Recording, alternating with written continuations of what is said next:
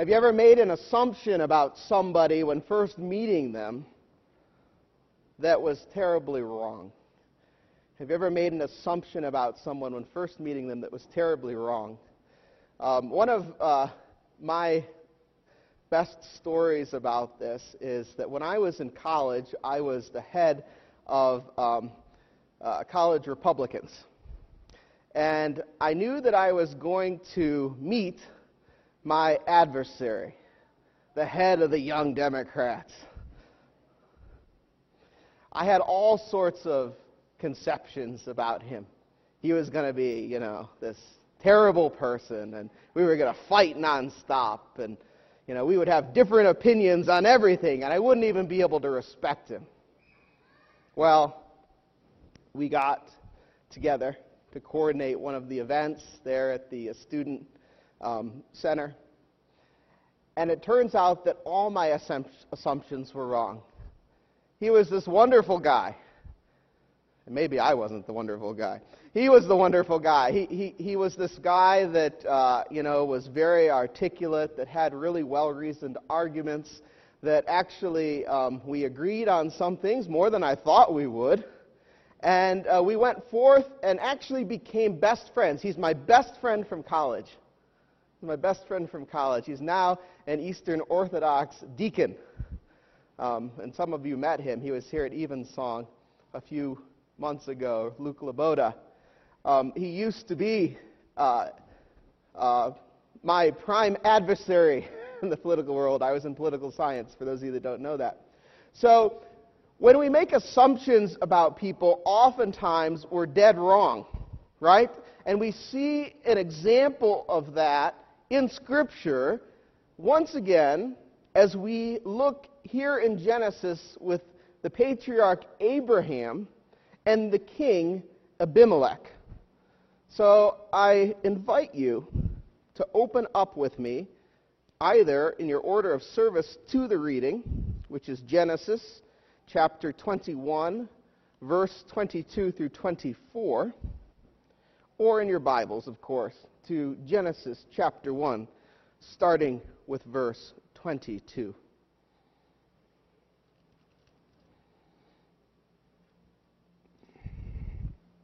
You might be wondering, what does that have to do with today's reading? Well, remember that we've met Abimelech before, have we not, in our series?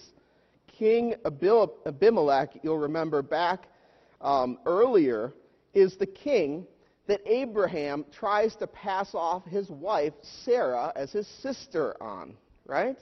So, just as a refresher, remember that Abraham is going through Canaan, and King Abimelech, back earlier, is actually this king, the king of Gerar, right?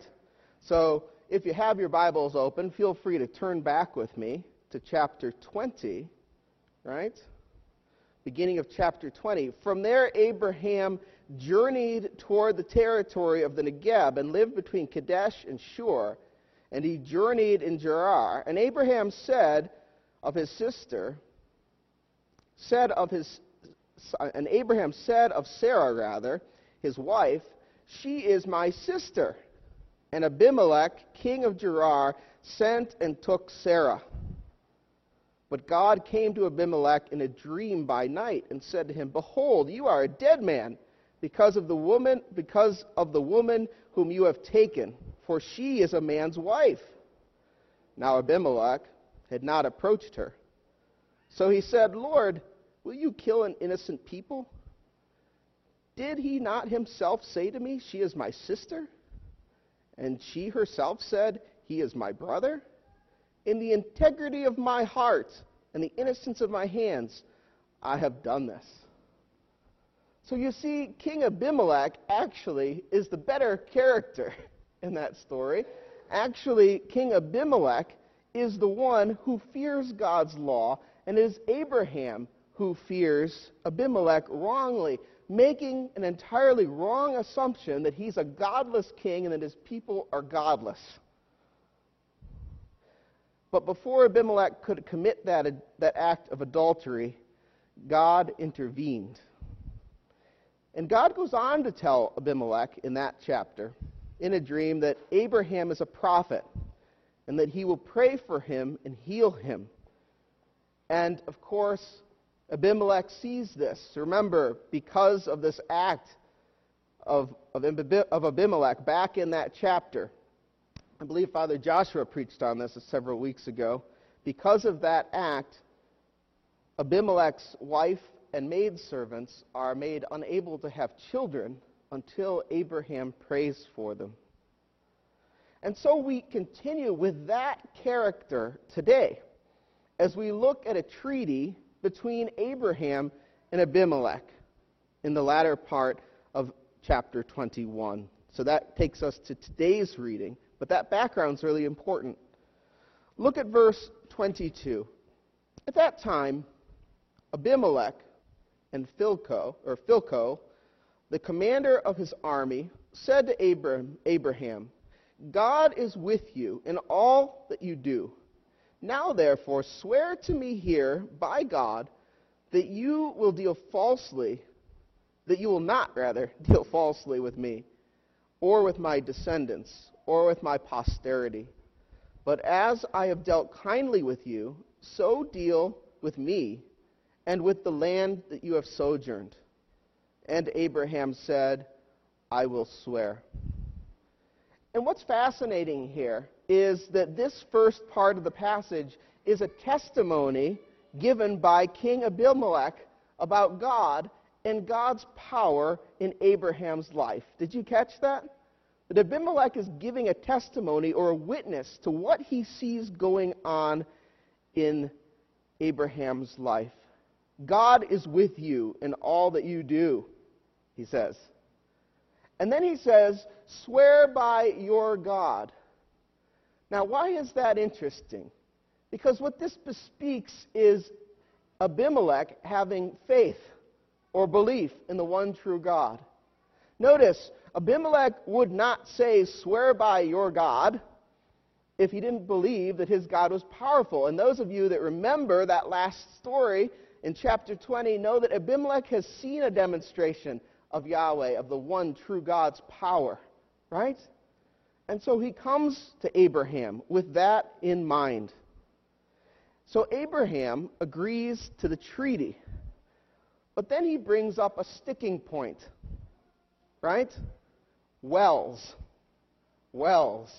Now, you and I look at this, and it doesn't make much sense to us in the modern 21st century, but wells are a big thing in this part of the world, even today, right? Water is a big thing in the arid parts of the world.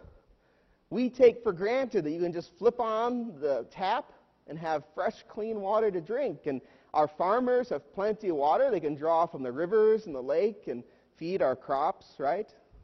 Although, even that's interesting that, that we're, we're not as insulated as we think. Having worked on a farm, I can tell you irrigation, um, at least in this part of the country, only maintains produce. We can't actually grow it without the rain. But here, at this part of history and in this part of the world, wells are a huge thing because not only are they used for farming, but they're used to feed, to, to, to give water to all of the livestock, which is the primary source of wealth for these people, right? These are nomads. They're driving their sheep and they're driving their herds across. And Abraham and Abimelech are no exception. Without water, their wealth dries up. Without water, they become completely poor. And so this is a sticking point. Look at verse 25. When Abraham reproved Abimelech about a well of water that Abimelech's servants had seized, Abimelech said, I do not know who has done this thing. You did not tell me, and I have not heard of it until today. So Abraham took sheep and oxen and gave them to Abimelech and to the two men made and the two men made a covenant. Abraham set seven ewe lambs of the flock apart, and Abimelech said to Abraham, What is the meaning of these seven ewes that you have set apart? He said, These are seven ewes that you will take from my hand. This that this may be a witness for me that I dug this well. So the deal here is that Abraham's servants had dug this well. Again, no small feat in ancient times. And Abimelech's servants had come and taken it. And this was a big deal. But the two men hammer out an agreement. And Abraham gives those seven ewes as a sign of the agreement. The scene ends with Abraham planting a tamarisk tree and calling on the name of God. Initially, this passage seems really insignificant, doesn't it? It just seems to be some historical record about a treaty. But look deeper at what's going on here. For initially, this simple passage actually is found to have some great sacred um, significance. It's both theologically significant and it's morally significant in how we act with one another. It's theologically, it's really important because this act is the first act that ties Abraham to the land of Canaan. This act is the first act that ties Abraham to the land of Canaan. Now, why would I say that? Remember about wells right? Remember about property with nomads, right? Nomads typically don't have property. They just kind of wander around and graze, right? Or they might have, you know, big areas that they feed their, their um, flocks on, but not with real defining boundaries. What does this well do? What does this well do? It pins him to a location. Yeah, this is the ancient version of dropping that Google pin on your map, right? And saying, This will be my home. This will be my home. And so this well at Beersheba anchors Abraham to a part of the land. You see, to our modern eyes, we see the last story about Isaac as the whole story, right? Remember, God's promise to Abraham wasn't just about having a son, about having his seed inherit this land, but was to say to him that his family, his household, would in fact live in this land of Canaan forever. That that's part of the eternal promise that God makes to Abraham. And here we see that promise coming to fruition. I bet you didn't see that at first, because I didn't. But do you see it now? Do you see it now? That this is God fulfilling his promise just as much as Isaac being born miraculously is God fulfilling his promise. Hugely theologically significant. Abraham has been a sojourner, a nomad to this point.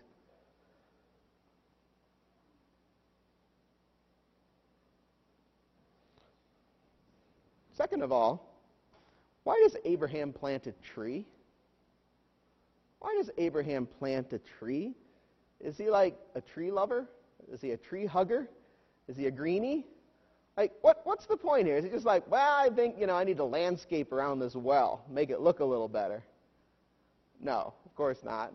I think we have enough sense to scratch our heads and say, there's something more going on here, right? And the text actually gives us some hints to that. Look at verse 33. Abraham planted a tamarisk tree in Beersheba and called there on the name of the Lord, the everlasting God. Now, whenever you see in Scripture, particularly in Genesis, whenever you see Abraham interacting with God, how he's interacting is really important, and the names that is used for God is really important, right? So what do we see here? we see the tree planting being how he's interacting with God, right? Calling upon him. Calling upon him is important, right? The call itself. But then, what is the title of the Lord here? Right? You see the Lord, L O R D, right? Which you know is a shorthand for God's formal name, right? We know that. But then, What is it? The name of the Lord, comma. Let's say it together. You probably can see it. The everlasting God. The everlasting God. What is Abraham doing here? He is giving witness and honor to the Lord, the everlasting God. So, tamarisk trees, which you probably aren't familiar with, are actually a particular type of tree. They are evergreens. Evergreens. Did you know that when you put Christmas trees up in your house, you're actually giving a testimony to God? Historically, the reason that we use evergreen Christmas trees is a symbol of eternal life. It's a symbol that God's life never departs. God's life never departs, just like the evergreen tree never withers and dies. At least it shouldn't. Right? And so this tamarisk tree ties with God's title here as everlasting God. Do you see Abraham here is giving witness to the fact that God has fulfilled his promise in giving him this well in this treaty with Abimelech? Gordon Wenham, the, the scholar, one of the scholars of uh, Genesis, talks about this and the significance of this. In Hebrew, the word is El Olam, or God eternal. And so importantly, this is part of God's covenant from way back in Genesis chapter 12, where we began our series. That Abraham will be a father not just of a people, but of a people in this land. So, what does this passage have to say to the church? What's it have to say to us, right? How do water rights relate to us today? Well, number one, is a simple point that should not be missed that God desires us to live in peace with our neighbors. St. Paul writes, Repay no one evil for evil, but give thought to do what is honorable in the sight of all. If possible, so far as it depends on you, live peaceably with all. He writes in the book of, of Romans. Abraham does that here. Remember, God has given him this land. What could Abraham do? He has God's decree that this will all be his one day and his descendants. He could have a real attitude, couldn't he? Couldn't he? He could go to Abimelech and say, To heck with you, buddy. God has given me this. You get off here. Interestingly, Abraham actually has a very real grievance in this text about the well. It seems that Abimelech's servants have stolen it from him. But what does Abraham do? Does he lash out? The Hebrew grammar actually shows that he's angry. It doesn't come through as clear in the English, but it shows that he's angry. And yet he restrains himself when it's obvious that Abimelech's servants are being devious. But he gives Abimelech the benefit of the doubt. As one ancient commentator puts it concisely on this text, the just man wrongs no one, not even a man's name. The just man wrongs no one, not even a man's name, not even his name, not even his character, not even what we say about him. And there's something for us always to keep in mind here as individuals, as part of the church, when dealing with other people. You know, many people say that trust is earned. And there's certainly something to that statement, right? That trust is earned. But at the same time, we should never make assumptions that hurt or wrong another person merely out of ignorance. We should never assume other people to not be trustworthy. Fear drove Abraham to the earlier interaction with Abimelech, didn't it? Remember, why is it that Abraham passes off Sarah as his sister? He fears that Abimelech and his nation is godless. Scripture tells us that. It's a wrong assumption. He assumes him to be untrustworthy. And because of that assumption, Abraham sins. It's true that God continues to be with him, but it causes great problems, right? And so here, Abraham does not make that same mistake again, but rather he pauses. He pauses and sees what the full story is about this well. Abraham, the great patriarch, has sinned, but he's learned. And so should we. That God's ways are not always our ways, and his knowledge of people's hearts is always more accurate than our knowledge and incomplete assessment of people. This is especially true in the church, right? And an especially important lesson, not about all others, but about ourselves too, within community. What does St. Paul write to the Ephesian church in our other lesson today? Look with me at it. Ephesians chapter 2, highlighting verse 13 through 16. Ephesians chapter 2, highlighting verse 13 through 16. It's on page 5 of your order of service. But now in Christ Jesus, you, who once were far off, have been brought near by the blood of Christ. For he himself is our peace, who has made us both one and has broken down in his flesh the dividing wall of hostility by abolishing the law of commandments expressed in ordinances, that he might create in himself one new man in place of the two, so making peace, and might reconcile us both to God in one body through the cross thereby killing the hostility. What's St. Paul writing to the Ephesians here? That Jesus Christ is our peace. And that when we're at peace with Christ, because of his sacrifice, we're called to be at peace with our brothers and sisters. That those, that sacrifice, that Jesus being our peace, ought to cause us to, to break down all of those divisive lines that we create as human beings. Because we have Christ, we have peace with one another. Secondly, that we can trust in God's promise. That's the second point of the sermon here. And this is a theme that you've heard before, yes? And you'll hear again and again and again and again in Genesis because that's the main point of this series, right? Patriarchs and promises that God's promises are reliable and God is trustworthy. You know, it's all the more ironic that God uses King Abimelech to first establish Abraham's household in Canaan for this reason. Abimelech, we see from this treaty, was actually the superior king. I won't get into why, but, but the way that the negotiating is done shows Abimelech to be the higher king and Abraham to be the vassal. Okay?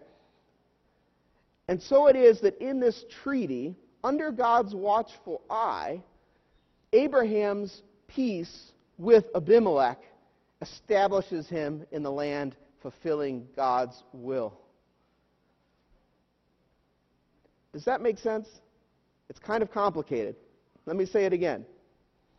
By this treaty, Abraham, being at peace with Abimelech, the superior king, is rooted in Canaan, and this is the way that God establishes him in the land. Do you see that?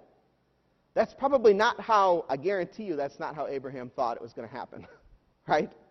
I, I guess I can't guarantee because I'm not in Abraham's head, but that's certainly not the way that you or I would have this happen. And yet, in God's will, this is how it happens.